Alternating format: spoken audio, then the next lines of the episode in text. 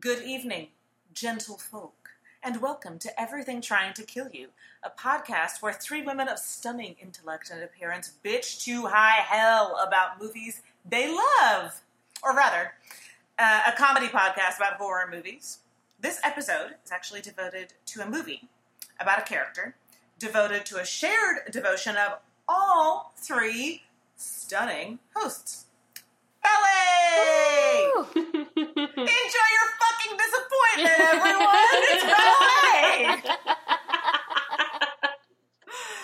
uh, but no, no, rein it back in, rein it back in, because we're talking Black Swan, Yes. Aronofsky's terrifying love slash single white female letter to the ballet world. so don't worry, there's a sex scene between Natalie Portman and Mila Kunis. You're still gonna enjoy this. Yep. Um, also, I'm told the ballet world does not love this movie. So hey, We do not. let's go.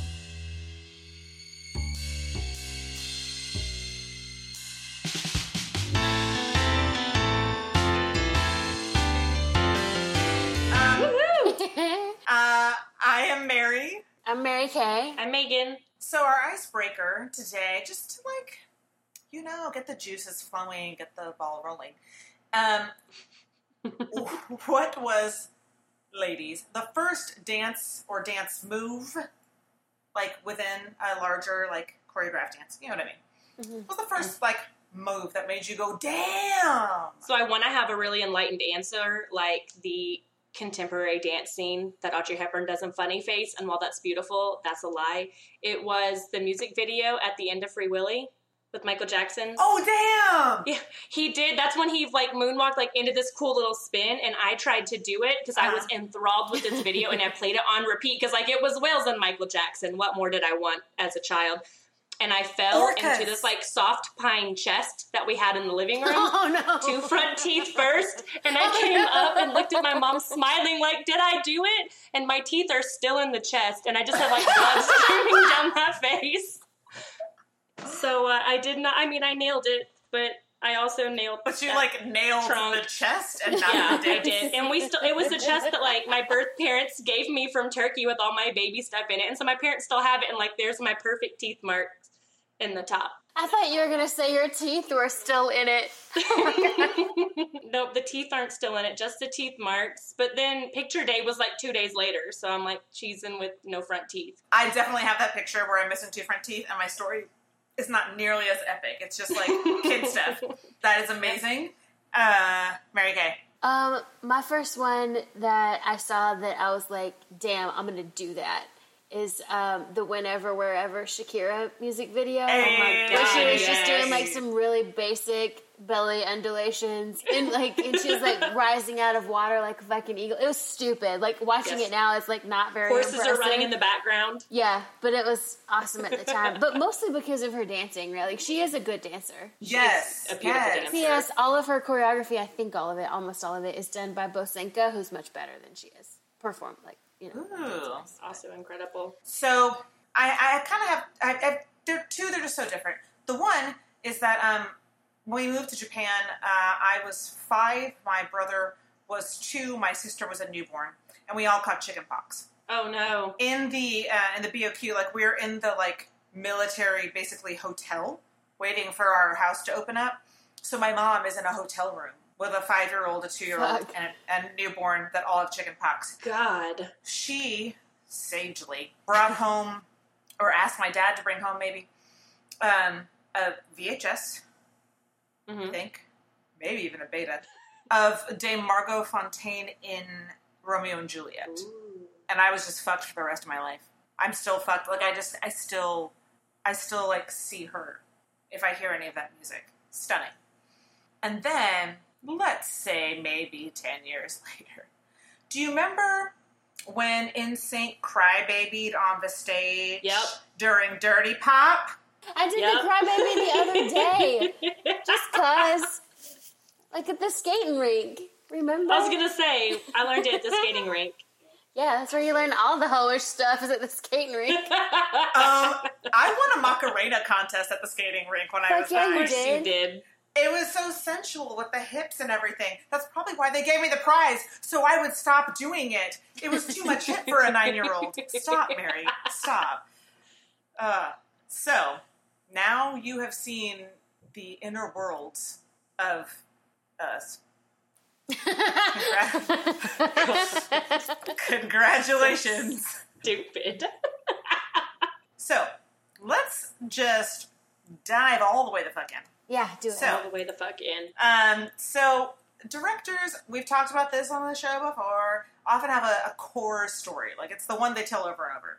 Tim Burton, great example. It's not just that he uses the same people, but he's actually telling the same story of this um, beautiful soul who is ostracized Right. and contributes but never assimilates, and because they can't assimilate, must die, basically.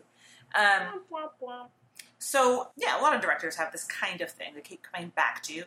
And Aronofsky keeps coming back to the artist who chases perfection so hard they destroy every other thing in their life except the artistic perfection. And I don't feel like it's a terribly hot take, but like What um, other movies are you looking at besides Black Swan when you say that? Mother. Okay, Absolutely. Yeah, um, The Wrestler. I don't know that one. Which was supposed to be that story and Black Swan were supposed to be the same movie intertwined Exactly. together. And was Exactly. like, this is too much. So Yeah. he made them separate films. Yeah, she was supposed to fall in love with him. Yeah, and you know, so Mhm. lovely anecdote that really ties this together. I first saw The Wrestler at BAM in Brooklyn with my housemates, one of whom is a dancer. And at the end of The Wrestler, the lights came up and he started sobbing. So it was like this, like this, like vicious, full body, like everything taken over experience, where he was just that was the only thing his body could do with it. At the end of The Wrestler was sob because as a dancer, he was seeing a thing that he got. I did that at the end of Mother too. Like I got to my car, Mm-hmm. shut the door, and just started crying, and I was like, "What's going on?" I feel like this is a misrepresentation of how I'm feeling. But yeah, it's it's this kind of release in the recognition. Yeah, yeah. yeah, and um, also like I didn't make that. I didn't. Th- I didn't think that was his core narrative until you brought up like the wrestler, and then I. I don't know. Like the parts about being a woman stood out more to me in Mother and in Black Swan, and how both of those characters are obsessed with uh, whatever they really want. It's not. It's not so much about the artistry. So, like that just happens to be what they're obsessed with, right? Right. Uh, but it's the obsession that is the the um, the driving force about his movies to me. The, and I've seen like mm-hmm. Requiem for a Dream, Mother, mm-hmm. and this one, and I think those are all, the only three of his movies that I've seen. Yeah, I know that they leaned really hard for Oscar season into the whole Mickey Rourke redemption narrative. Honestly, though, who has to? It, it's it is it's incredibly powerful. Yeah. And also, we've been to a wrestling show together. We did. We went to see pro wrestling when Mary was in town last time. My cousin it. is a professional wrestler, and he was like, "We're going to be in town," and I was like, "Obviously, uh, we're coming because that sounds amazing." it was real weird and cool. Like it was a lot more fun Yeah. than I thought it was going to be. I know. Yeah. Yeah. I, like the deal was like, we're gonna go, we're gonna make the appearance, we're gonna support, and then it was like, You had a blast. hey, we're gonna keep staying because each match was so much more exciting than the last that it was like, well, maybe we can stay for one more. Yeah, we can keep staying, and then we just stayed forever because it was really fun. It was really fun. so about the obsession, like in this movie, uh, Nina's Nina's like uh, her driving force is that she wants to be perfect on stage, Yeah. um, and so does her mom, which is weird, Uh, well, it's because her mom never had the chance to be perfect. right? That's what she yells at one point. You know, you know, you never left the corps. She never left the Right. corps to ballet, so she never got her chance to shine. So she's trying to live vicariously Mm. through Nina, and her whole relationship with Nina is a big fuckwad. Yeah, There's no other way to put that. It's a fuckwad. action packed with issues. Action packed with Oh, yeah. fuckwaddedness. Yes, that's the kid we would have ended up with in a mental health setting where it's like everything looks fine on the surface of their home life, and the more you get to know the kid, the more you're like, oh, no wonder you ended up here. Okay, yeah, let's work on it. yeah, This idea of obsession Mm-hmm. versus artistry. It, it sounds to me like a like a, a health yeah. versus sickness Yeah. thing. Is that what you're? Um, Mary Kay is the one who, who brought this up in our earlier discussion. Like you mentioned Requiem for a Dream. Yeah. You mentioned Mother. Like talk me through this one because I want to. Know. In which respect? Obsession versus artistry. Oh, okay. Well, I don't think they're mutually exclusive by any means. Like, uh, Oh, no. no, definitely not. I feel like in Black Swan specifically, um, she has a dream. I mean, I'm going to talk about the, about what she thinks her dream is. Is not really what it is, but she dreams that she's dancing the White Swan, and it's the prologue of the ballet, right? Which is when the Yeah. princess is kidnapped and turned into an animal. Yep. And that's the part, and she's like, oh, I was perfect when I was doing that. So she has like this, first of all, it's a dream, it's a surreal ideal that she's, her unconscious has created that, like, you can't do what you do in dreams. Like, one time I ran so fast that I flew in a dream. That's just not a thing that I'm going to be able to do. I don't think you're trying hard enough in real life. Like- The other night, I trapped Trump and Melania in a barn while a bunch of people protested outside. And as soon as they were trapped, the Hunger Games theme started playing. Yeah, that sounds like a scene from Mother, actually. So we're still on theme. Just not trying hard enough. Oh, but yeah, so um, when she gets like that finished product in mind, right, is when she's like, I've seen what it can look like and what it's supposed to look like, and what Toma is telling her it needs to look like. And he's pointing out Lily, who's doing everything wrong. She's not a good dancer. She's just like having fun. And Nina is like, I'm perfect. Like, I'm technically proficient. And um, he's trying to get her to like loosen up, which is like the whole. That is not a thing that dance teachers That's tell not you. Ballet. No, No. which is probably why the Not in ballet, ballet no. community is Ballet. like, In hip hop, my teacher told me that. She's like, Megan, if you don't get the fuck out of fourth position and loosen your ass up, we're gonna have problems. No one's telling you that in ballet, though. no, I do think that's a that is a trope of ballet stories, though, right? Mm-hmm. That she's got to feel it. That's Right. always she. She has just got to feel it somehow. Right. I had this novel, you know, it's just like teen pulpy thing, but it was about like, you know, dancers at like ABT or something, whatever. And that was a thing. It was like, I'm technically perfect, but I don't feel the music the same way she does. Oh no. I definitely feel like that's a tr- and that's center stage, right?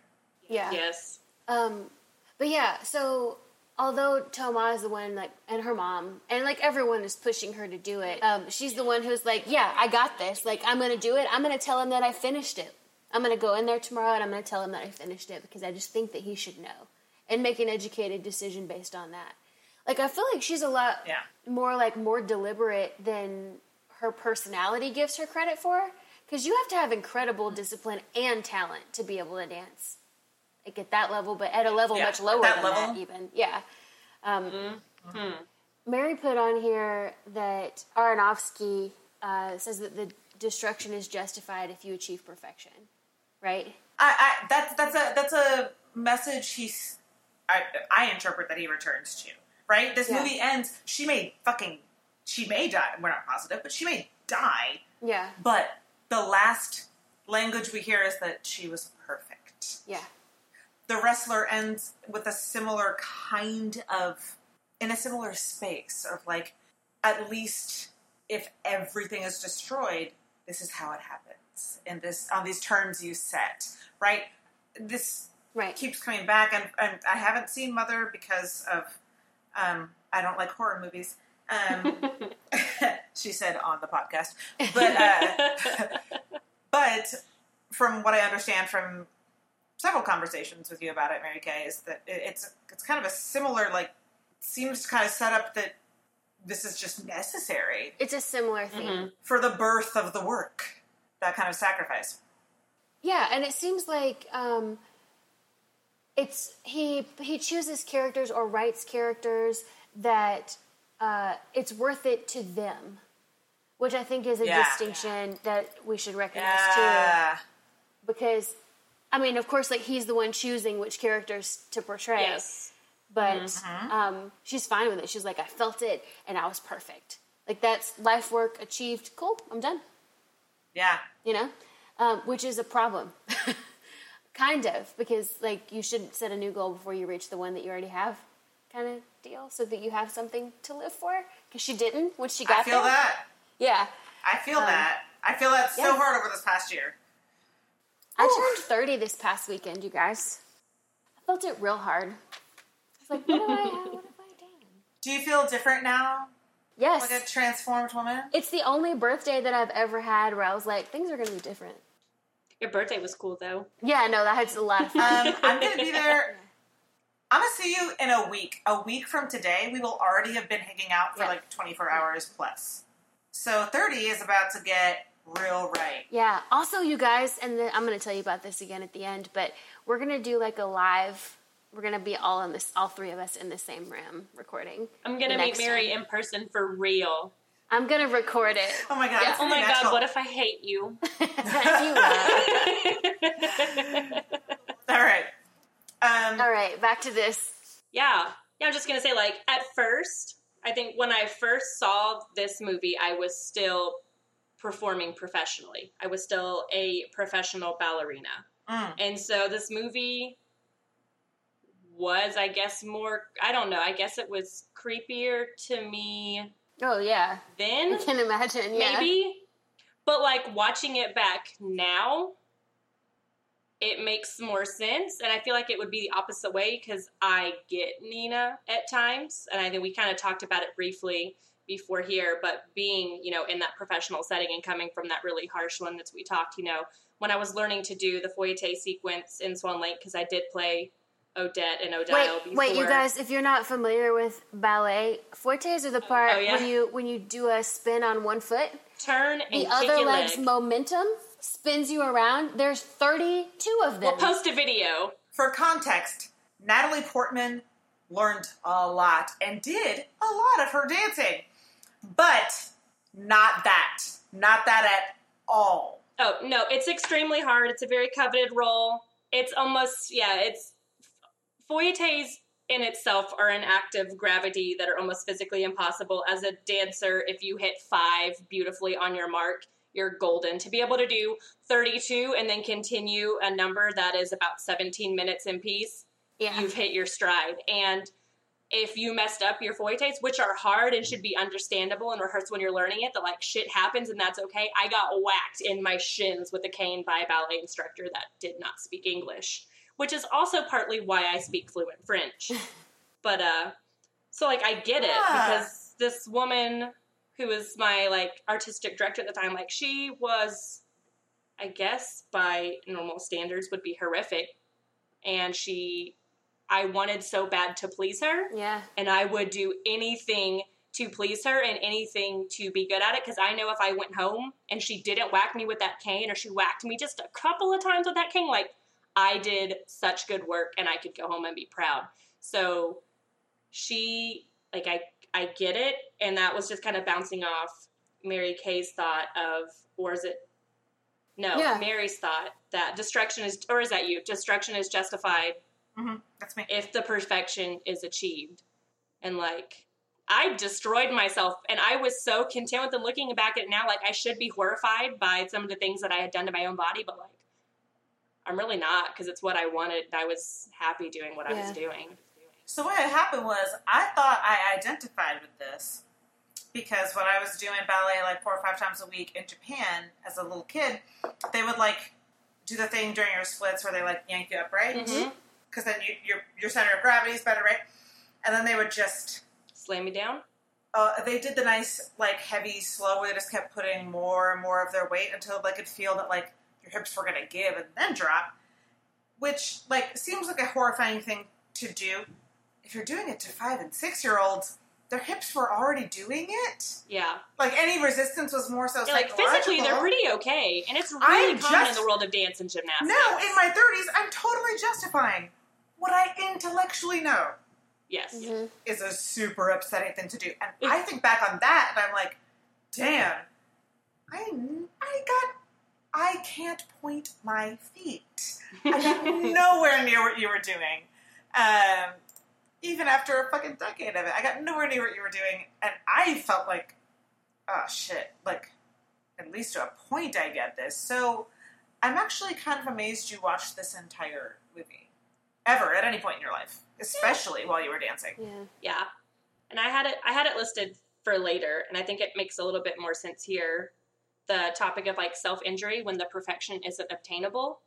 And so I noticed, like, you know, she cuts her fingers and she picks at her skin and things like that. And if you were, you know, you can, everyone knows it's a common thing, like ballet fucks mm-hmm. your feet up and it fucks your hips up. Yeah. And if you ever have to sit out a rehearsal because you're injured, you get used to the way your body feels when you're sore after rehearsal. Like, I'm sure you guys know, like, after a good long, like, dance class and it hurts to sit down to pee, that's the best feeling in the world. And if you're out for a while and that's gone, like I found myself like I was out for two weeks with broken toes, and I've talked to a lot of people. We all do it, and you'll sit there and you'll like bend, like pull at your toe and bend it, and it kind of like makes it hurt, but in a way that feels like a release or feels good. Or if Mhm. you've ever had like a sore tooth that you've like pushed on, it was like that. So that's really common in the dance world, and I really didn't know until after I had seen this movie, and it kind of Yeah. opened up conversations. But like people will fester in wounds, and self injury really ramps up when people are taking breaks. From Yeah, because the more you whatever suffer, the more you care.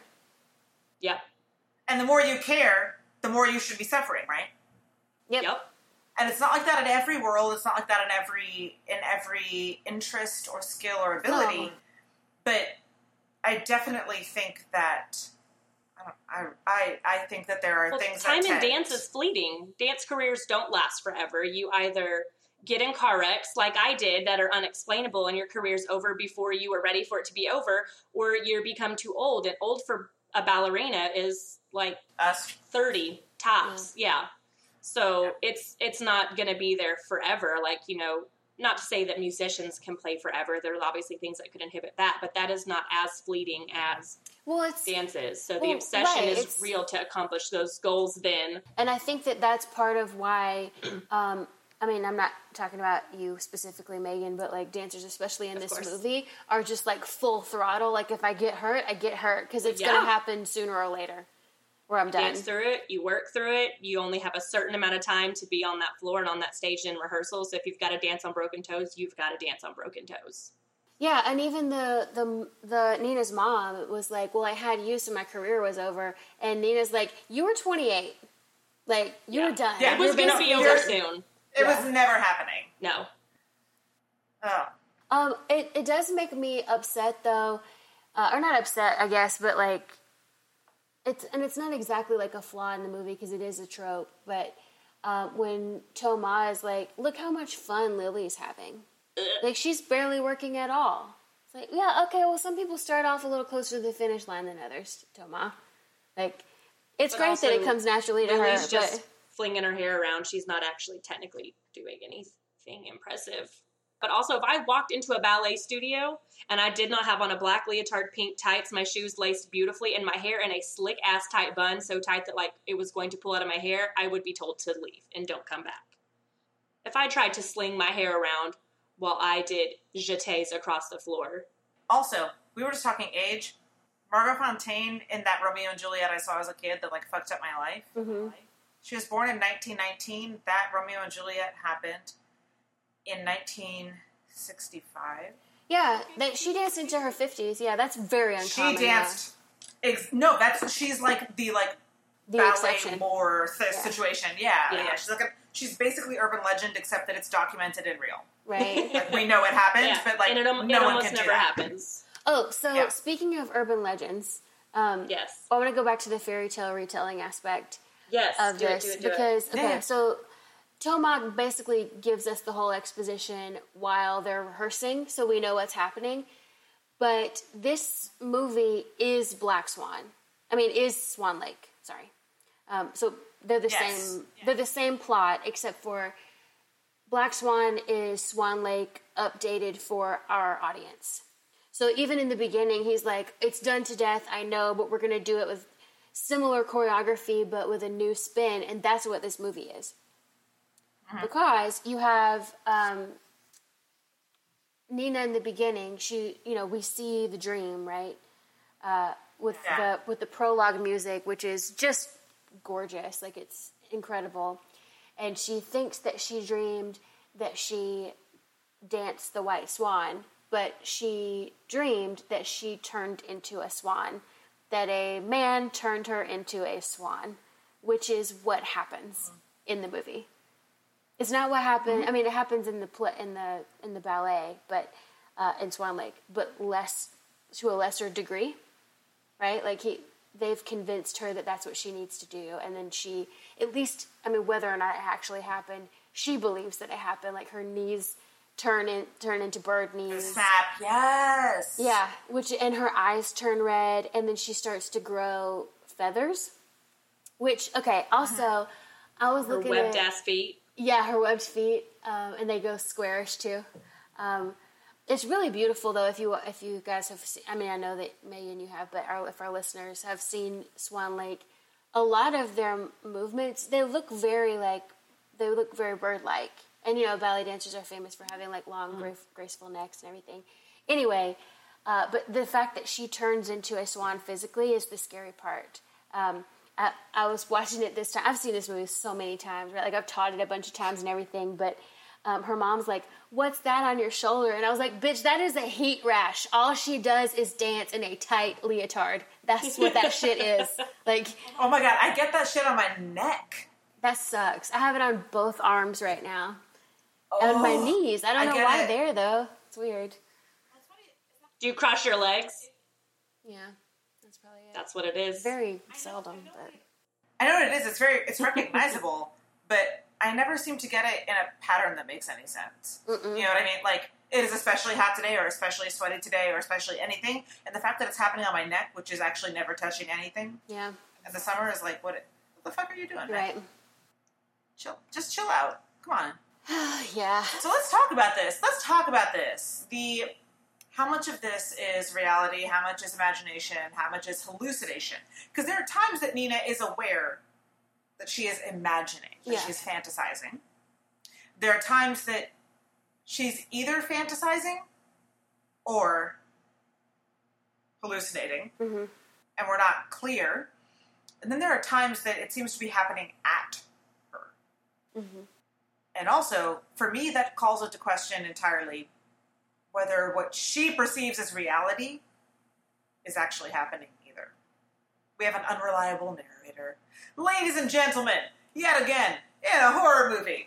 yeah, but we know that from the beginning. Like, unreliable- we're not seeing it all from her perspective. It's not American Psycho style or anything like that. No, no, no. We, no, we has a she- point, we I mean- very, we are very quickly informed that, like, uh, I don't know about this one, maybe Mm. unbalanced.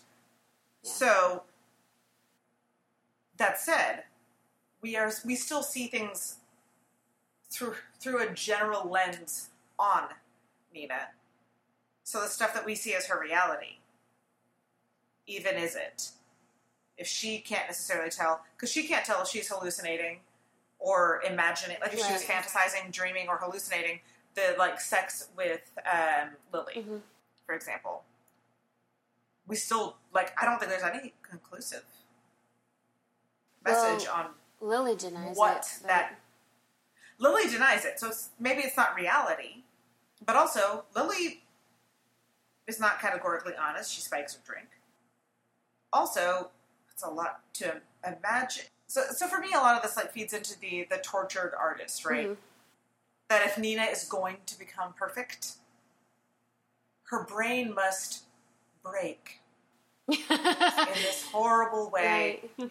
that ruins her life everywhere except this one performance. Yeah. And I'm, as much as I love this movie, I'm so tired of that. I don't Yeah. want anyone to ever feel like they can't create unless they're unhealthy. Also, it's fucking not true. We don't do our best work when we're unhealthy. No. we or don't. on drugs. Also, We that's a work- misconception. It's nonsense. We- when you come down from it, it's just nothing. right. We may be prolific, but it doesn't mean the work is. But then someone has to sort through intentional. the shit. Yeah. yeah, it doesn't mean it's intentional or it's meaningful or it's it's. Right. That doesn't mean it has the zhuzh from you or anyone else to keep developing.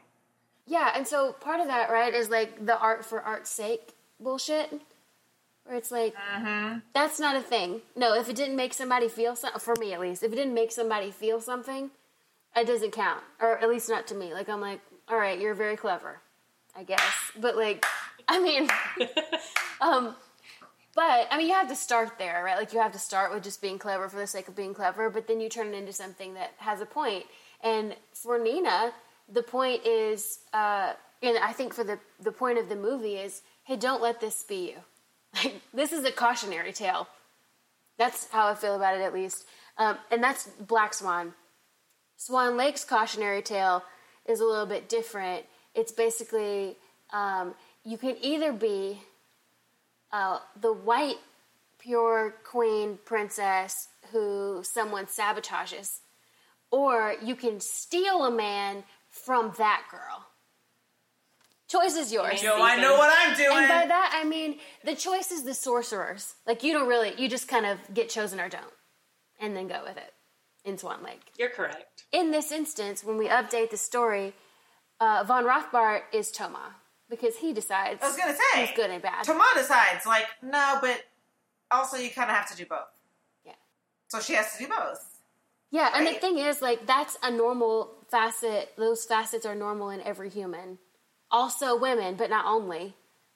But women are the ones who have to choose between them unnecessarily. Yes. Yeah. And also, women are the ones who need a man to tell them Right. how to integrate them because What do I do? every man we know Tell has me. so well integrated his pure self and his shadow self. They're God. really good at being both the Madonna and the whore at all times and appreciating that in other people. Every man I know. Every man on earth, probably. Well, it's been fun talking with everyone. That's the end of this episode. Um, every man is good at that. Oh my gosh. But we really, we were talking about, I mean, I Oh. think the injuries, right? Like, that's part where part of the horror of this movie comes from, too. It's like, uh, in particular, I think the first one we see is when she splits her toenail, when she's practicing the fouetté, or the, what do they call it? Uh-huh. The coda? Mm-hmm. When she's practicing and then she goes to tell Yes. him. Yeah, she's in the coda. Yeah. And to me, that wasn't that upsetting, but also that was that thing that, like, for years I just thought was, like, It's just normal. normal. It's just like what happened to your feet. If you, like, got really good, if you were lucky, that's what happened to Right. your feet. If you were lucky, the toenail was Yeah. what gave out first. Instead of like your knee or ankle or. Exactly. I hate Or that spine. opening scene where she hangs her feet off the bed and they look completely normal and not shitty. And I'm just like, nope, goodbye. That's how we know that your body double was telling the truth and you're a big fat liar. Yeah, and then also, and this is gonna sound shitty because I'm not trying to do like a whole body shaming thing, but I just don't feel like ballerinas are that lean. I mean, are that thin? They're lean, but they're well, she shredded. was told, yeah, she lost 20 pounds. And so she only weighed 98 pounds in this film. And I will say, the majority of people that I worked with probably did weigh 98 pounds, but they were 98 pounds of solid fucking muscle. right. That's what I'm saying. Yeah. Like very low body Yeah. fat. And I you don't think see you have to you have to be training in that style of much longer Yeah. than a year to get that kind of size with that kind of like. Yeah. It's just something that I noticed because I don't think that, in my experience, the ballerinas that I've known have have been so very frail looking. If that makes sense. Um, all that I encountered in the professional world are small, but they're not frail. They're very petite and very thin, but like you can tell that they are a size like double zero, but they're also going to knock your head off if they kick you. yeah, and their calves are bigger than their thighs. Yes. That's something that I've noticed. yeah, Like, and then when, when when, you hold your arms out in second position, you just see those shoulder blades just like come together. Mm-hmm. It's so beautiful.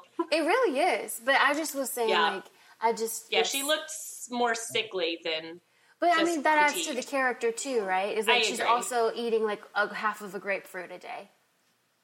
Yeah. That's not also, enough. I love, love, love that moment where she's like so pretty and like it's it, it is a whole I world building character. Yep. No, it's such a world building, character building thing. Yep. So fucking quick. So In quick.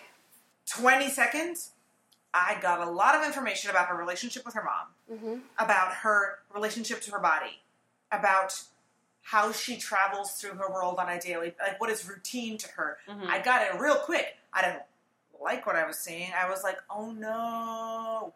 But I got the information. It's Yeah. real quick. I'll we agree just have a with that. whole exposition scene. We got it right then.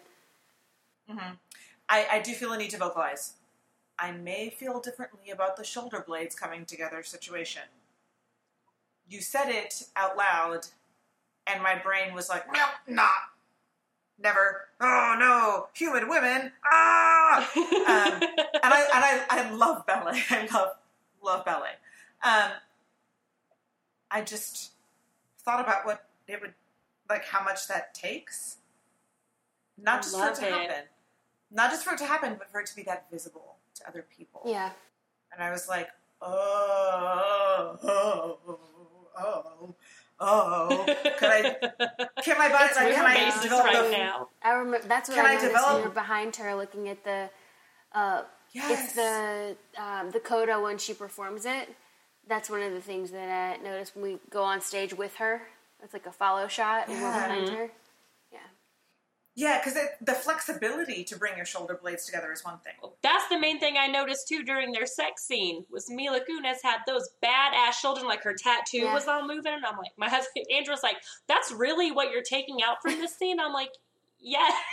Also- my apologies. I'm pretty sure the tattoo was moving independently. Yes. Well, no, it was. Okay. But it like that on top of the fact that like she already has these crazy dancer shoulders moving and she's just like contorting it. Right? I want to be that hot when I go way. down on somebody.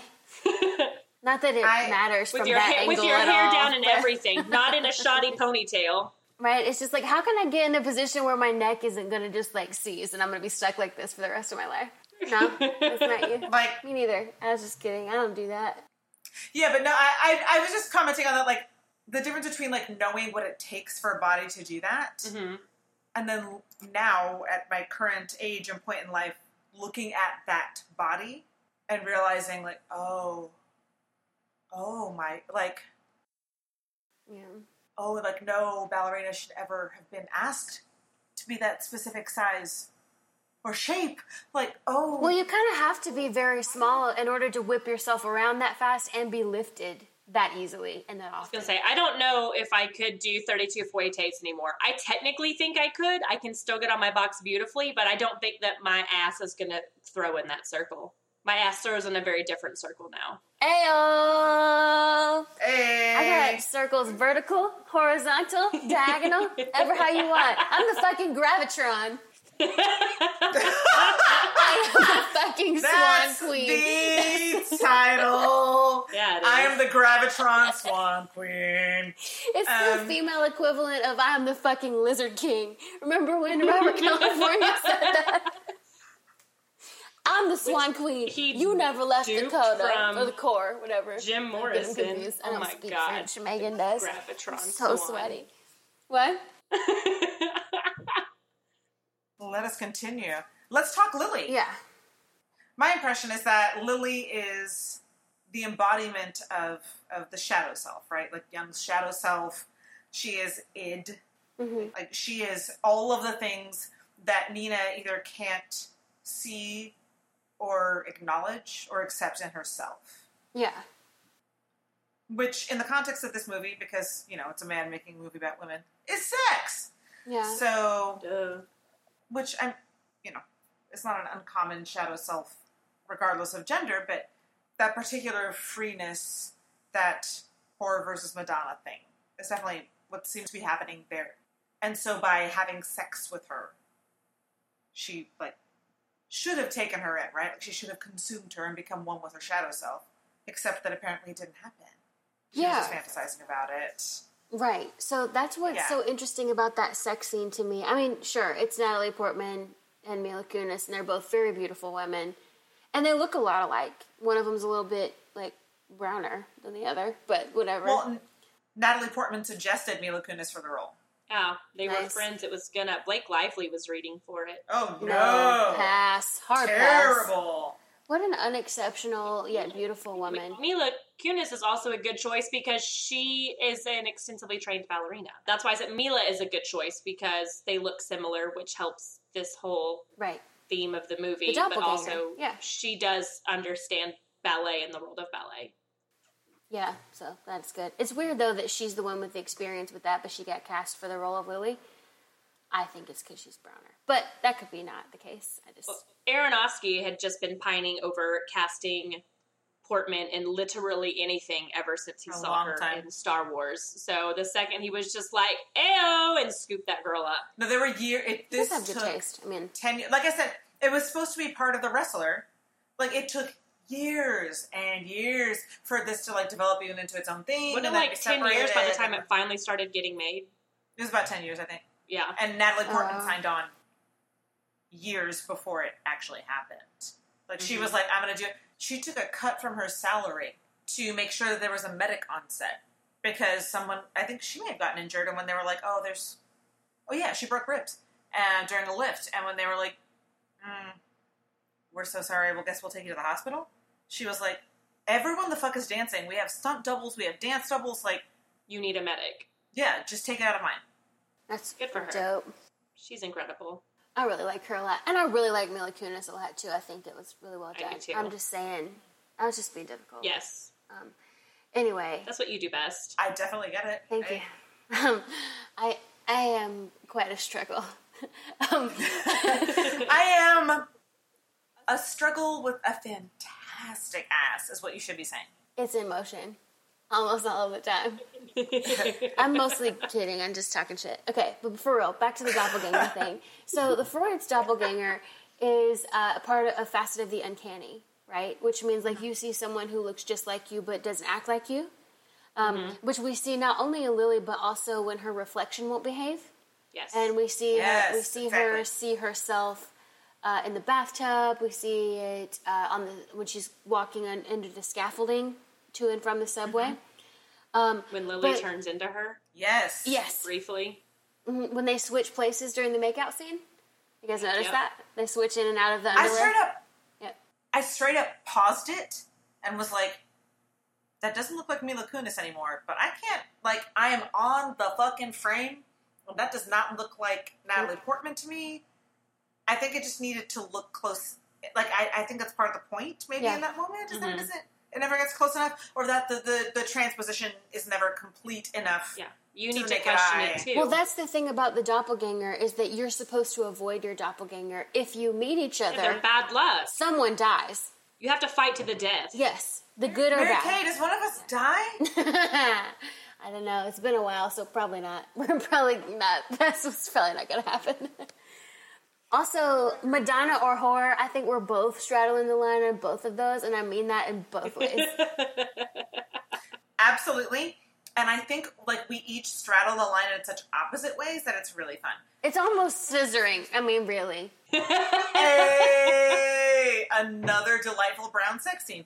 And so, for the listener's sake, Mary Kay and I do not actually like. If you saw us standing next to each other, if we told you we were related, you'd believe it. We don't look that much alike, actually. We have very similar hair and hair color, and our Me skin too. tone is like Yep. exactly the same. Yeah, but I haven't met you in person yet. We gotta like Okay. see it. We gotta All see it. We're gonna you revisit know? this next week, also. Okay. yeah, keep I going. was like, So- damn, Mary. Well, no, Mary Kay is the only other person so far in my life with whom I've been able to share foundation, Yep. hair, anything, just like categorically fine. Um, and if you were to describe either of us to somebody, you'd be like, oh, you know, dark curly hair, um, big smile, big eyes, uh, curvy, like curvy, um, tan, brownish. Like they're like all the descriptors you'd use apply to both people. Mhm. And then I'm Mary, and she's Mary Kay. And her Pretty much all of those apply to Megan too. You just don't know her yet. Man. I was gonna say. I'm so excited. I'm, so I'm excited. Megan Brooks. We're all MB. Also brown. Y'all got those big doe eyes on me though. I don't have those. I've got my lame almond eyes. I think. too. Oh, I, to me, to me, your eyes are very like, like wide Yeah. and bright. Oh, thanks. It's a lot of concealer usually.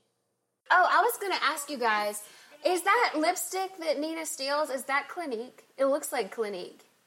Yeah. Yeah, so it's expensive I thought so. shit. I would have been pissed too if she's like, "You Clinique told you stole my shit." Yeah.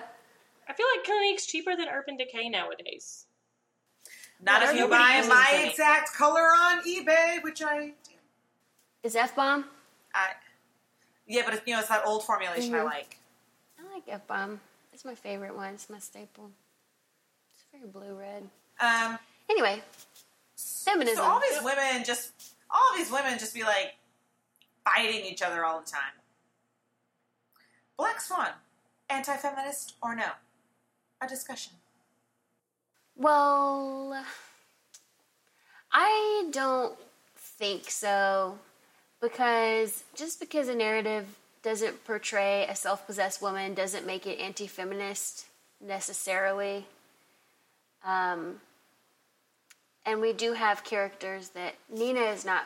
She is, though, also kind of. I mean, she's giving into like pressures around her to be a certain way, but she's also actively choosing to do that. But Yes. kind of not. That's what I was going to It's say. She kind of has too, the right? choice at times to leave, and it she does at one point. I mean, shit gets real, and she's obviously thick in some mental issues. But she storms out and's like, "I'm moving out." So Mhm. she does try to take control of things. I think there are aspects of this movie that make it anti-feminist, but I don't think it's an anti-feminist film by any means. And That's I also fair, don't yeah. think it has anything to do with the film making itself. It has more to do with the subject matter of the film. So Aronofsky got a lot of shit about this, and he got a lot of shit about Mother for similar reasons, which is that like, Mhm. oh, so the embodiment of femininity means art survives. Femininity or the woman who embodied it must be destroyed, which I, I think like symbolically is pretty straight up. Like she achieves the perfection and is destroyed in the Mhm. process. Um, But again, I also think that has to do with the subject matter of the film. Obviously, maybe not as commonly to actual death, but destroying yourself mentally and physically in the world of professional ballet is not uncommon at all. Right. Do you feel like that's true of his other work though? I don't know, but I do think that the the male characters in this don't have to make the same decision. Like you have the prince and you have von Rothbart and you have the dancers who are portraying either of them and they're polar opposites too. But there's never mm-hmm. like you have to go go home and touch yourself. That'll make you good at this. Yeah. Oh god. Oh god. Every time I remember that scene exists, I just have to scream that way. Yes. That damn mother in that damn chair in that damn corner With the doorknob. with the damn doorknob. Oh, oh. Yes, that's symbolism also. We don't have to go into it, but sorry if you So- heard that. Well, Well, so so the wrestler has a similar, as we've discussed, a similar kind of wind up and conclusion in that there is the choice: perfection and sacrifice, ultimate sacrifice, or self-preservation in a state you you don't want to sustain. So it's certainly not only the women in his work that get this treatment. mhm. It is notable that when a man makes the choice to make the sacrifice, it is a choice. In fact, in the wrestler, he kind of he spends about half the movie insisting that he's going to do this, or most of the movie insisting that he's going to do this, while other people tell him he should quit. Whereas this movie is all about people shoving her with all of their might Mhm. into this horrifying decision. That you can either be the success you've always dreamed you'd be, or you can literally live. You can do it once, or you can live an embarrassment, like you Mhm. consider your mother to be. Which, hey, this this movie does not shy away from the Freud and Jung. So, hey. Mm, no. Not at all. It's like getting in there and being like, what happens if we just mess it up a little? Um, let's really land to the mother daughter thing instead. yikes. So, Fuck. Freud just didn't pay any attention to women at all. That's why there's not any kind of fucked up relationship there. Damn. I mean, yeah. because really, that's where all the gold was, Freud. Right? That was the really fascinating part. Why didn't you go there? Um, hold on. So, so if Swan Lake is the subject matter initially, hmm Swan Lake, anti-feminist or not? Yeah. Yes. Yeah.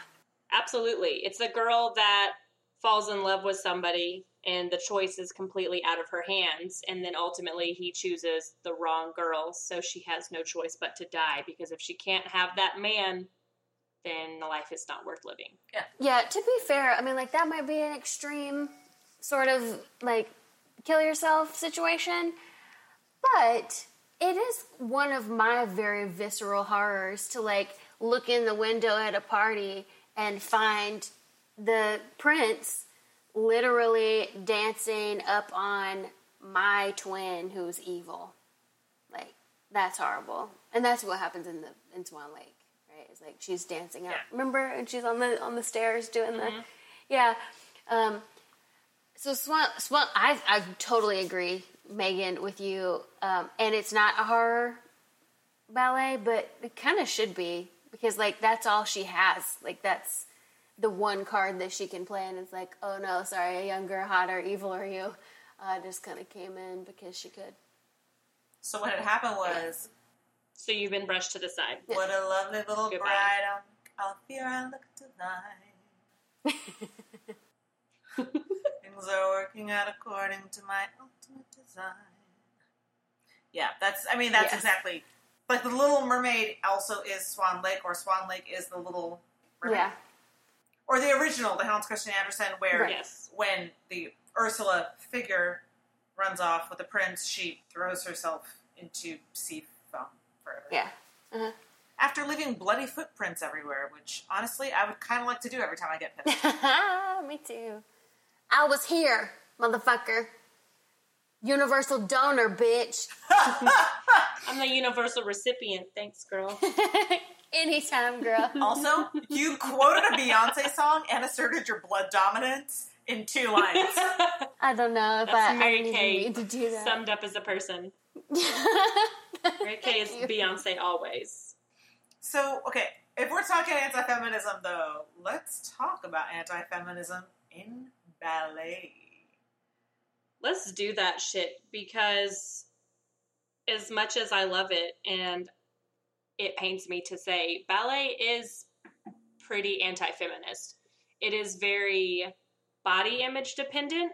And that's where I told you we would kind of flesh it out here a little bit more. But women are really infantilized in the world of ballet. It is the, the flat chested, no hips, very board shaped women that are ideal in ballet. And we see that a lot with Nina, with played out to an extreme with her mother's relationship in her little pink ruffly room with all the stuffed animals, which she eventually like revolt revolts again and throws them all down into like the trash compactor down the trash chute and is like fuck this shit. And I'm like yes girl because you're a grown ass woman. Also mm-hmm. I feel like if you are a prof- I don't know where this is taking place but generally speaking like if you're a prima in the American Ballet Theater in New York. Like, you're not living with your mother. She's not taking care of you. You're probably there because you moved out at 18 on your own and you're taking care of your fucking self. She- Your mom's not clipping your toenails for you. Okay, so that's where we're gonna Number one. we're gonna come back to that relationship yeah, we'll circle back to that. damn ass problem. But, uh, also, it's worth noting because you brought up infantilizing. Natalie Mhm. Portman had spent years at this point on voice work hmm because she On her- what? on voice work because she naturally Oh, yeah. has uh, a very youthful, a very light, a much very more breathy voice, Yes. and she'd been getting notes from from agents, directors for years that she just didn't sound her age. So even as she was aging Yeah. and like could do different work, they didn't want to give it to her because she didn't sound. She has a jovial voice. So she had been working Mm-hmm. for years, and then for this role, had to roll it back, and it was so difficult and frustrating hmm I'm sure to sure. undo all of this work that she had spent in, in kind of bringing her voice into this mature sound. Um, so yeah, exactly. Like for this role, it was important that she sound. Yeah, and that's what Yeah. made me so uncomfortable with her sitting there and was like, "Ooh, look at this grapefruit! It's so pink, it's so yummy." And I'm like, Hey, "Girl, please me, stop! Mommy." Please don't do it." Yeah, mm-mm. Where she calls her mom in the bathroom crying. You don't do that. You don't do that. You don't. You don't do that. Be excited about it. Absolutely call your mom. Don't go call your mom in the bathroom and cry when you're about to literally walk home to your fucking mother. And also, don't word it as "he picked me, mommy," like you said. Well, and that's Just that's where you get these messages that like that shit's a problem. Yes, What's going on? it is a problem. Yeah. But uh, also on if we're talking just about ballet, we don't see it really tons in this movie. We kind of see the opposite. But ballet is typically it's gotten better now. Strikes down your typical definition of what masculinity is, and also is pretty uh, anti-heterosexual. You'd get a lot of flack if you're a straight male in a in ballet or dance in general. It's gotten better, not tons, and they're not seen as masculine. But uh, those are some of the strongest fucking dudes I have ever encountered. Do you see how easily? Have you seen a guy like do the jumpy spins and all like tourneys? And they do like ten in the air, and it has Yo. such ease and such grace. If you can watch Baryshnikov Baryshnikov. for 30 seconds, Ugh, for 30 seconds, and not just be like, what the fuck? oh, I just destroyed the thing I was sitting on with the power of my vagina excitement. If you can watch him for 30 seconds and not just be astonished. Floored. Yeah, it's incredible. Yeah. But we do see them, the males take a much more masculine role a little bit in this film. In a, uh, especially with Thomas, you know, he's very gropey and grabby and sexually assertive, which is not the typical role that you see male ballerinas take. And you see, you know, someone like a Prima should be exerting much more confidence, and you just have Nina as this tiny, frail child. So Nina. we all know that's her husband, right? That's Natalie Portman's husband. That Yeah. she's dancing with. Well, they met on set. Exactly. Yeah, they announced that they were dating afterwards. All the cast got angry because he was not paying deaf attention to the other dancers because he was spending all of his time with Natalie Portman. Yeah. So that that line where where Tomas is like, "Would you fuck her?" and the guy and he laughs. Great acting. Natural reaction. Great acting. He was already fucking her. They have they have a beautiful child. But yeah, I I, I feel you on that. There, there's an interesting subversion of heteronormativity there yes. in terms of what is portrayed in the story versus what is lived And what actually space. happens. Yeah. Yes. When I um when I was nine, we went to Juilliard because at the time, like I said, I was dancing a, a whole whole lot, and my mom's family is all in the city, so we were there, and I, I wanted to see it. We checked it out, and we got some brochures and stuff, and it was very exciting. And we popped into the like dining hall kind of area to get a beverage and a snack. And as we sat down, my mom came to join us and was like, "That was Baryshnikov." what? And I was like, what? And she was like, that's Baryshnikov. He was standing next to me in the line. That was Baryshnikov. Did you not see him? and I was like, what? But no, yeah. I mean, I you know, it's obviously 20 some years ago now, but yeah, yeah. He was just like chilling next to us in the cafeteria line. And then he was sitting so nearby. Damn. It was what a moment. Um, so what? Okay, so if the masculinity, heterosexuality, heteronormativity rather thing is way the fuck off, what the fuck else is off? Um, not necessarily anti-feminist, but I just have to say it because I'm bitter and it needs to be said. Uh, they did not give the actual dancer like any sort of credit in this, and What? it makes yeah. So what it is is what is her name? I'm pretty sure I know it. I'm trying to think of her name. It's Chelsea something. I'm almost positive. Chelsea Mansell, maybe she I'm was sorry, I, Natalie I had notes for this and then I, I didn't hold on. It's Natalie because we had such a tight Portman's- um, body double basically and she did and she's she's becoming a lot more vocal about it and so the problem is that her face natalie portman's face was digitally plopped onto this dancer's body natalie portman studied ballet for a year and still got nowhere near where you need to be to do this film understandably so Yeah. so some full body shots and some arm movements were her anything that required anything to go up on point any sort of actual dance scenes were done by this body double which is a professional Her primary Um, double was Sarah Lane. Sarah Lane, that's what it was, and she got zero credit for it. And she is now, in recent years, speaking out was like, no, I did 95% of the actual dancing in this movie, but she received no credit. It's not exactly anti feminist, but I just need to say it. She has a second double. Um, I, I, I'll I'll grab a name while you talk to me about. Please talk to mean, us to all the peoples, all seven of them that listen to us. Oh Is there any other misrepresentation of ballet dancers? Because, like I said, like I, I get the impression that in the ballet world, this is a movie that's like, ah, fuck those guys. Uh, Is that accurate, or am I totally misreading? No, I think it misrepresents ballet dancers in a in a lot in a lot of ways. I also think it just sheds a really negative light on ballet dancers who probably do put too much passion into what they do, but also other people put that same amount of passion into what they do and nobody bats an eye like football players stay on the field all day, all night, and destroy their bodies for their sport and go back on the field with torn ACLs. And everyone's like, "Well, that's super cool," but a ballet dancer does it, and all of a sudden it's like super negative. Right. So I think I'm just Right. tired of 'Cause the men trope are that tough. ballet dancers are Right. anorexic weaklings when ballet dancers.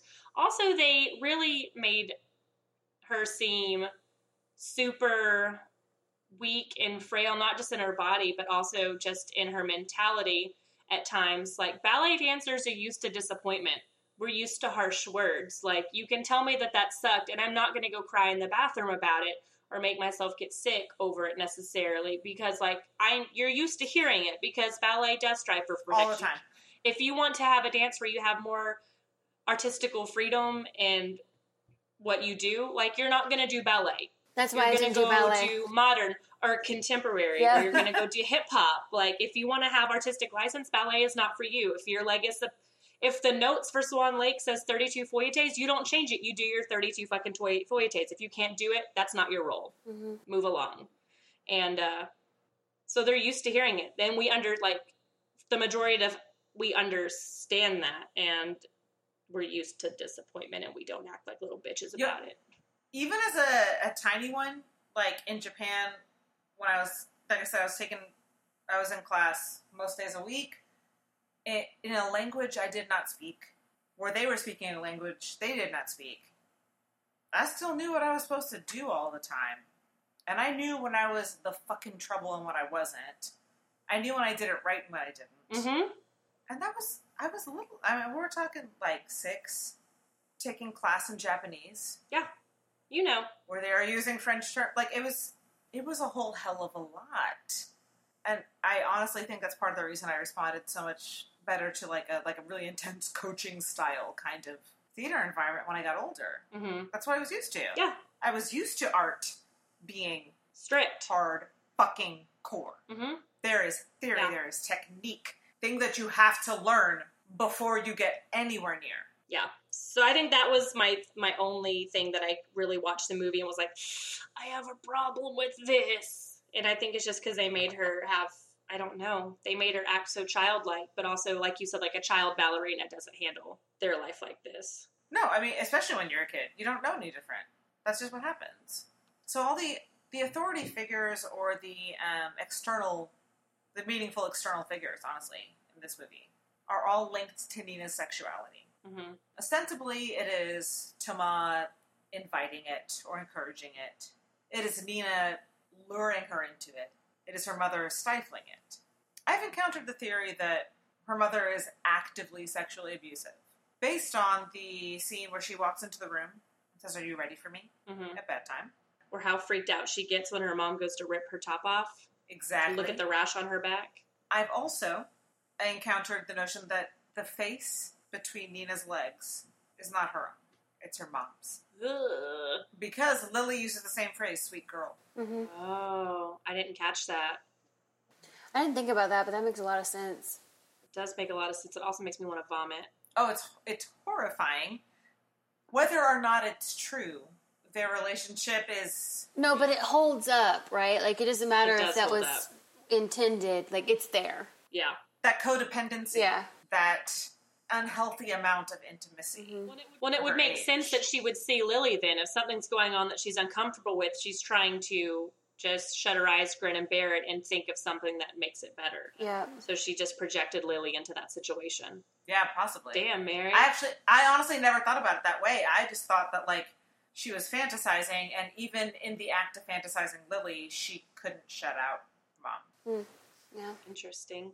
But you mentioned, uh, Megan, that there is something inherently sexual and like off kilter about dance. The dance moms and stage moms, and not to say all of them, you know, my mom was incredible, but you know, you me see it a lot in, you know, like you see, you know, like the dance mom shows, and it's always, you know, Mhm. telling them to lose weight or don't go on stage without your lipstick or these things. So it's just like making them dress and act a certain way and present things. And you see a lot of like, you know, and I was in more provocative routines when I was younger, but not to the extent that I'm seeing a lot nowadays. There was that little, all the little girls from Dance Moms who were like eight years old were doing a routine to Cell Block Tango. And like, it was a very like provocative routine with like slides down a bar and a pole. And so, like, there is, I think, something sexually abusive in a non traditional way with the world of performance. Oh yeah. There's definitely I mean, that aspect there. So this um, this one time for a talent show when I was nine, I decided I decided my mom had nothing to do with this one. I decided I was going to do I Got Rhythm.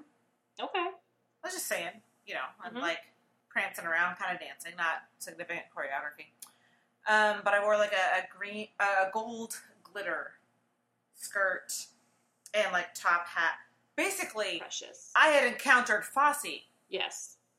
Like Fosse lives and And- breathes in my soul. It's okay. That's what I decided I was doing at nine.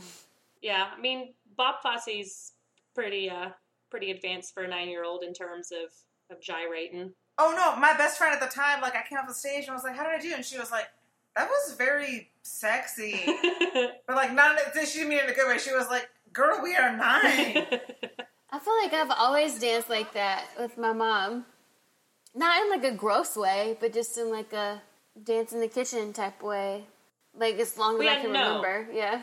yeah, like I said, my mom was great. Everybody in my company was great, but it is something that's super prevalent. Oh, you I see it a like, lot when you age go to competitions. appropriateness. Oh, and got it. dancing. Yeah. And what makes it Oh, age yeah, appropriate, yeah. right, is the level of hip movement that is present.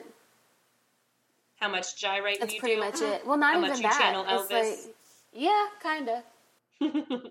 Yeah, I was doing the like one hip up. I got rhythm switch. I got music. You know, like I was. It was really very tame, but it was Fosse basically, and nine-year-olds probably shouldn't do Fosse. Just like let's just yeah, start I remember like all of And the then dancing maybe that I find the did stuff at home was not age appropriate because it was like it, I don't want to say it was like gross like club dancing, but it was the kind of club dancing that you do when you're going out with ten of your girlfriends and Yeah. in a circle around your pocketbook and Bouncing shoes. your booty, doing some like of that's this. the kind of dancing that I grew up doing. Yeah. So when I, we had like school dances and shit, it was like, um, how am I supposed to dance to this music? Number one. Number two, I don't know how to dance with another human, let alone another a, a boy. like, are we just? Can we just go home and like dance in the kitchen, like holding a spatula in one like, hand? I Like that's you're- what that's the dream right there. I know your mama. If we all learned to dance from your mama, shit would be real different in this world. The whole world would be It would different. be it's so true. It would be a beautiful. It would be a beautiful place. I would love it. Okay, we're going to talk about storytelling style. Let's talk about that that body gore, body gore, body horror. Okay. Yeah. Visual storytelling beautifulness. Let me hear. it. Because for me, the most, the far and away most upsetting image in this movie is the cuticle Oh, she's just Yes. pulling it up real slow in the bathroom, and it's just that strand all the way up her finger. because it's Yeah. it's so identifiable. Like it, it's like a oh Yep. oh oh. It's an exact fear I've had. It's Like, also it's believable. so- it's small enough that it's believable more so, so than her like exactly yashing her leg open or something like that. It's so tame that it's believable, but so exactly. uncomfortable. I was like, I could do that, and I think it, it's a, it's a, it's definitely a, a high marks to storytelling that we start roughly there, right? With the like pulling back the cuticle, and we're all like, oh, I like it because I recognize it, and the movie ends with her sprouting fucking wings, Yeah. and having imaginarily murdered a person. But when she imaginarily murdered the person, even though she was already growing bird body, we were like, oh no, she killed Lily while she's sprouting feathers. Right. Yeah.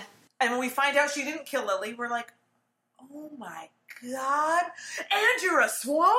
Like, it, Right. that's when you've earned your shit. You've put in the time. you've earned your shit. Well, and part of the horror that comes with with that, with the nail, with the fingernail splitting, with her pulling the feather out of her back, um, and her when her knees go, uh, is that it's part of the transformation into the swan. So it's a really slow burn. What happens in the prologue of Swan Lake happens over the duration of this movie, which is interesting. Yeah. Um, Oh yeah. also um, in the in the beginning but also throughout we have like uh, they're doing some really interesting light work like uh, it's supposed to look like a spotlight but that's not how a spotlight looks Yeah. when you're in it uh, which is very cool it's a very cool color um, and i put on here it's like chiaroscuro i think that's how you pronounce it um, and the uh, chiaroscuro, I think. Okay. Yeah, so we have that, which makes it very. Uh, it it's not like fairy tale, but it does look very curated. Um, and when I just noticed this, like when I was watching it this time, when she does kiss Toma after she performs the Black Swan, uh, she's on point still, so she's still performing. Yeah. Um, and when she Yeah. and the the Yeah. part that we were talking about earlier with the 32 uh, fouettés uh, that Megan performed, um, I remember watching this scene the first time in the theater uh, when with Nina's performing it, obviously, and she comes on stage and her arms are too low and she has lazy elbows, and I was like. God, Get, yeah. what are you doing with your arms? I remember seeing it on screen and being like, she's clearly not, she doesn't know what she's doing. And then as she's doing those, she's whipping into it, the feathers come out a little bit more each time. And I was like, what the fuck? This was great foreshadowing. I was so excited about it because by the end, when she goes into like the, it's not a full layback, but almost um, her Yeah. silhouette Well, or can't. her She shadow on the back. She can't for the wings to work. yep, Yes. Yep. Ah! I just thought that was such a cool, uh, like it's horrific. Not only because it's like I cannot believe this bitch is on stage, on screen, performing it with lazy elbows, and then it's like, oh no, there's a point. There was a point the whole time, and then she turns into a swan, kind of on stage, and also literally. But yeah, um, yeah, that's okay. Mirrors. We're going to talk about mirrors next. Well, you pointed out that if, if she's happy with it, why is it Right. scary? I think it's scary it? Because she's happy is. with it. Like that's not an okay There thing to be is. good at. Yeah. Or good about. That's like when Arya when Arya is like, I'm great at killing people. I'm a faceless man now, and you're like, Dude, Well, you're supposed to be is Arya incredible. Stark. right. I That's not her. your job. She's that's such not a what little you're supposed to be firecracker. doing. oh no, Junior Lady of Winterfell, stop murdering! Like that. Is that where we are? is that where we are with Nina? Basically. I think so. Or that's where I'm at with it. Because it's, yeah. Like you shouldn't be okay with this. Like I'm so happy for you and also so upset. Yeah, and in regards to the the transformation and the mirrors, right? Because it's very similar. Like it's part of her that's Mm-hmm. Yeah. folding in on itself. It's not a new person that she's adopting or like an evil twin. It's like she's almost separating to become these two pe- these two like identities that can work together when you really don't need it to be separate. You need it to be cohesive in order to be a whole human.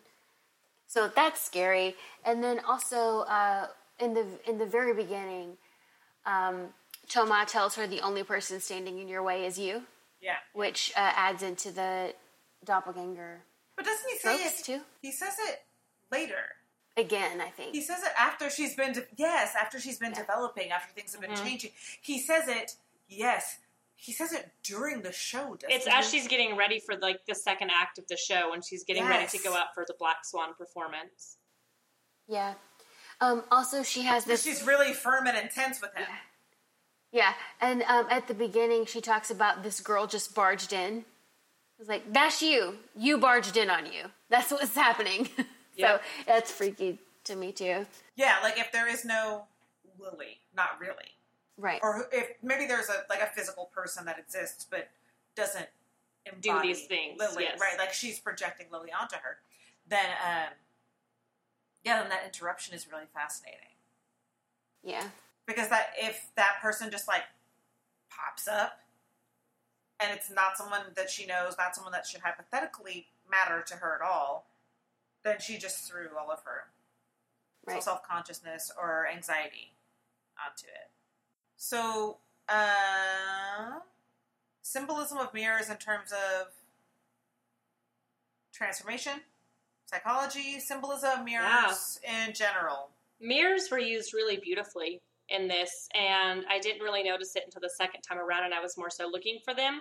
But there is no shot without a reflective surface Ooh, in this ooh, movie, and you kind of think of mirrors as you know showing another side Yes. to something, Yes. but we see it especially when she's getting fitted for her costume. Is that depending on how many mirrors are positioned near other mirrors, it's infinite reflections. It's not just this mirror shows one other side, so it's not just two. It depends on how many are there. It could be infinite. So we really kind of see that that there is no limit to what Nina is could possibly project or hallucinate, and it shows uh, Lily and Nina's first meeting. I think when you when she walks in, you don't see Nina see Lily straight on. She sees her reflection first. Yeah. So I thought that was really pretty the way that Well, was there- done. The reflection definitely feeds the idea that all of these other characters, Yeah. Are reflections Are of herself, yeah, like extensions. of extensions. her mind, of her Yeah, it's projections, Mm-hmm. things that she needs to work yeah. through. Yeah. Yeah, but we were watching it and I was talking to Andrew with him. I was just like, not one scene is without some kind of reflective surface, whether it be the way the camera with the ring light is just perfectly reflecting in her eyes and we can see the audience in her eyes, or the scene where she's in the bathtub and the water reflects perfectly all the way up, but there's no scene without a reflective surface. Yeah. Whether it's a mirror or like some just something shiny enough and big enough that we do get to see another perspective. Which is really neatly done.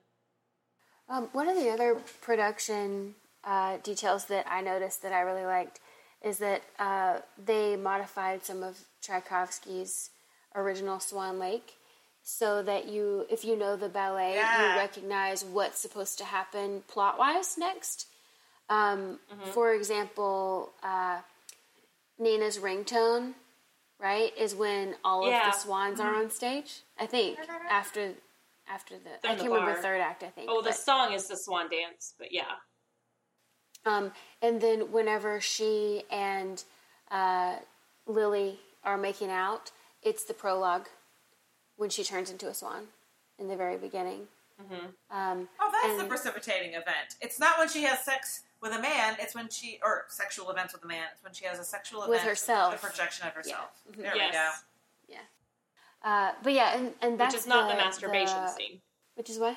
I was going to say, but the sexual projection or the sexual moment with herself was not the masturbation scene. No, right. It's Just another complicate entity that has that she has divided herself into. Yes. Um, uh, but there's several cues where I was like, oh, this is the part when this is supposed to happen. Um, but the the ending uh, when she does jump off and quote, like in Swan Lake, she's supposed to kill herself, and then she actually kills herself. That's consistent with the ending music as well, Yes. which is also a lot of the um, extraneous music is Yeah. the actual Tchaikovsky reversed and distorted. hmm Yes. He pulled a he pulled a John Lennon in the song because Yeah. with it. So he did he had Yoko play a Moonlight Sonata backwards. And that's what inspired him Huh. with the music I here didn't know that. because of a Beatles song. Um, cool. Do you have do y'all have others? I feel like we kind of touched on the no- doppelgangers thing. Yeah, we did the A lot. doppelgangers. I think so. Um, but is there anything else that we're missing that we want to talk about about Black Swan? I mean, I feel like we could do this for hours. Oh yeah, for sure. So let's like call the game now. Okay. Let's do it before we get too involved because I feel like if we bring up anything else, we're going to be here for another hour. I easily. I Yeah, which I'm enjoying, true. and I hope that maybe um, next week we can have a great drunk chat about this, just as friends. No, we're going to be busy doing a mini-sode. and then after Don't that, you worry. yeah. Um, do we have a closing question, or do we just want to say here's what we're doing next time? Oh, no time for a closing question, gang. Um, we just love They've ballet. plenty of personal much. Like, we're information about so us. So into tight that we didn't have time for it this time around. Um, so if you like your capazios, holler. So uh, next time we're gonna do the movie Thoroughbreds, which came out this year, directed and written by Cory Finley. Uh, if you haven't seen it yet, uh, I definitely recommend it. They they marketed it as a cross between Heathers and American Psycho. It's a great back to school coming of age horror film. I'm excited to watch it. I haven't seen it yet. I love Yeah. all of that. I think you guys are really gonna like it. It is it is a horror movie, but it's not quite as horrific as some of the ones that we've picked. So um, watch that and then come back and listen to us talk about it. Or if you have stuff that you want us to talk about, uh, let us know because Yeah. we want that. We love listener feedback. So please, Some of us, some of us have never heard of a horror movie before in our lives. and could that someone is Mary. Yeah. Um, uh, so we're also going to have a mini episode because Mary will be in Atlanta next week with us. So we're all going to be in the same room, giggling and talking over each other and getting progressively drunk and off topic as usual. like we do Like we normally do. in these Yeah. podcasts. I'm super excited about that. Thank you guys so much for listening.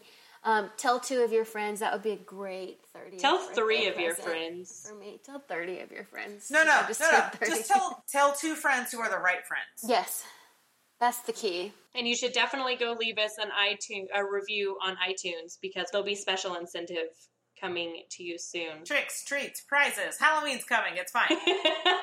we love y'all. Yay! Bye. Bye.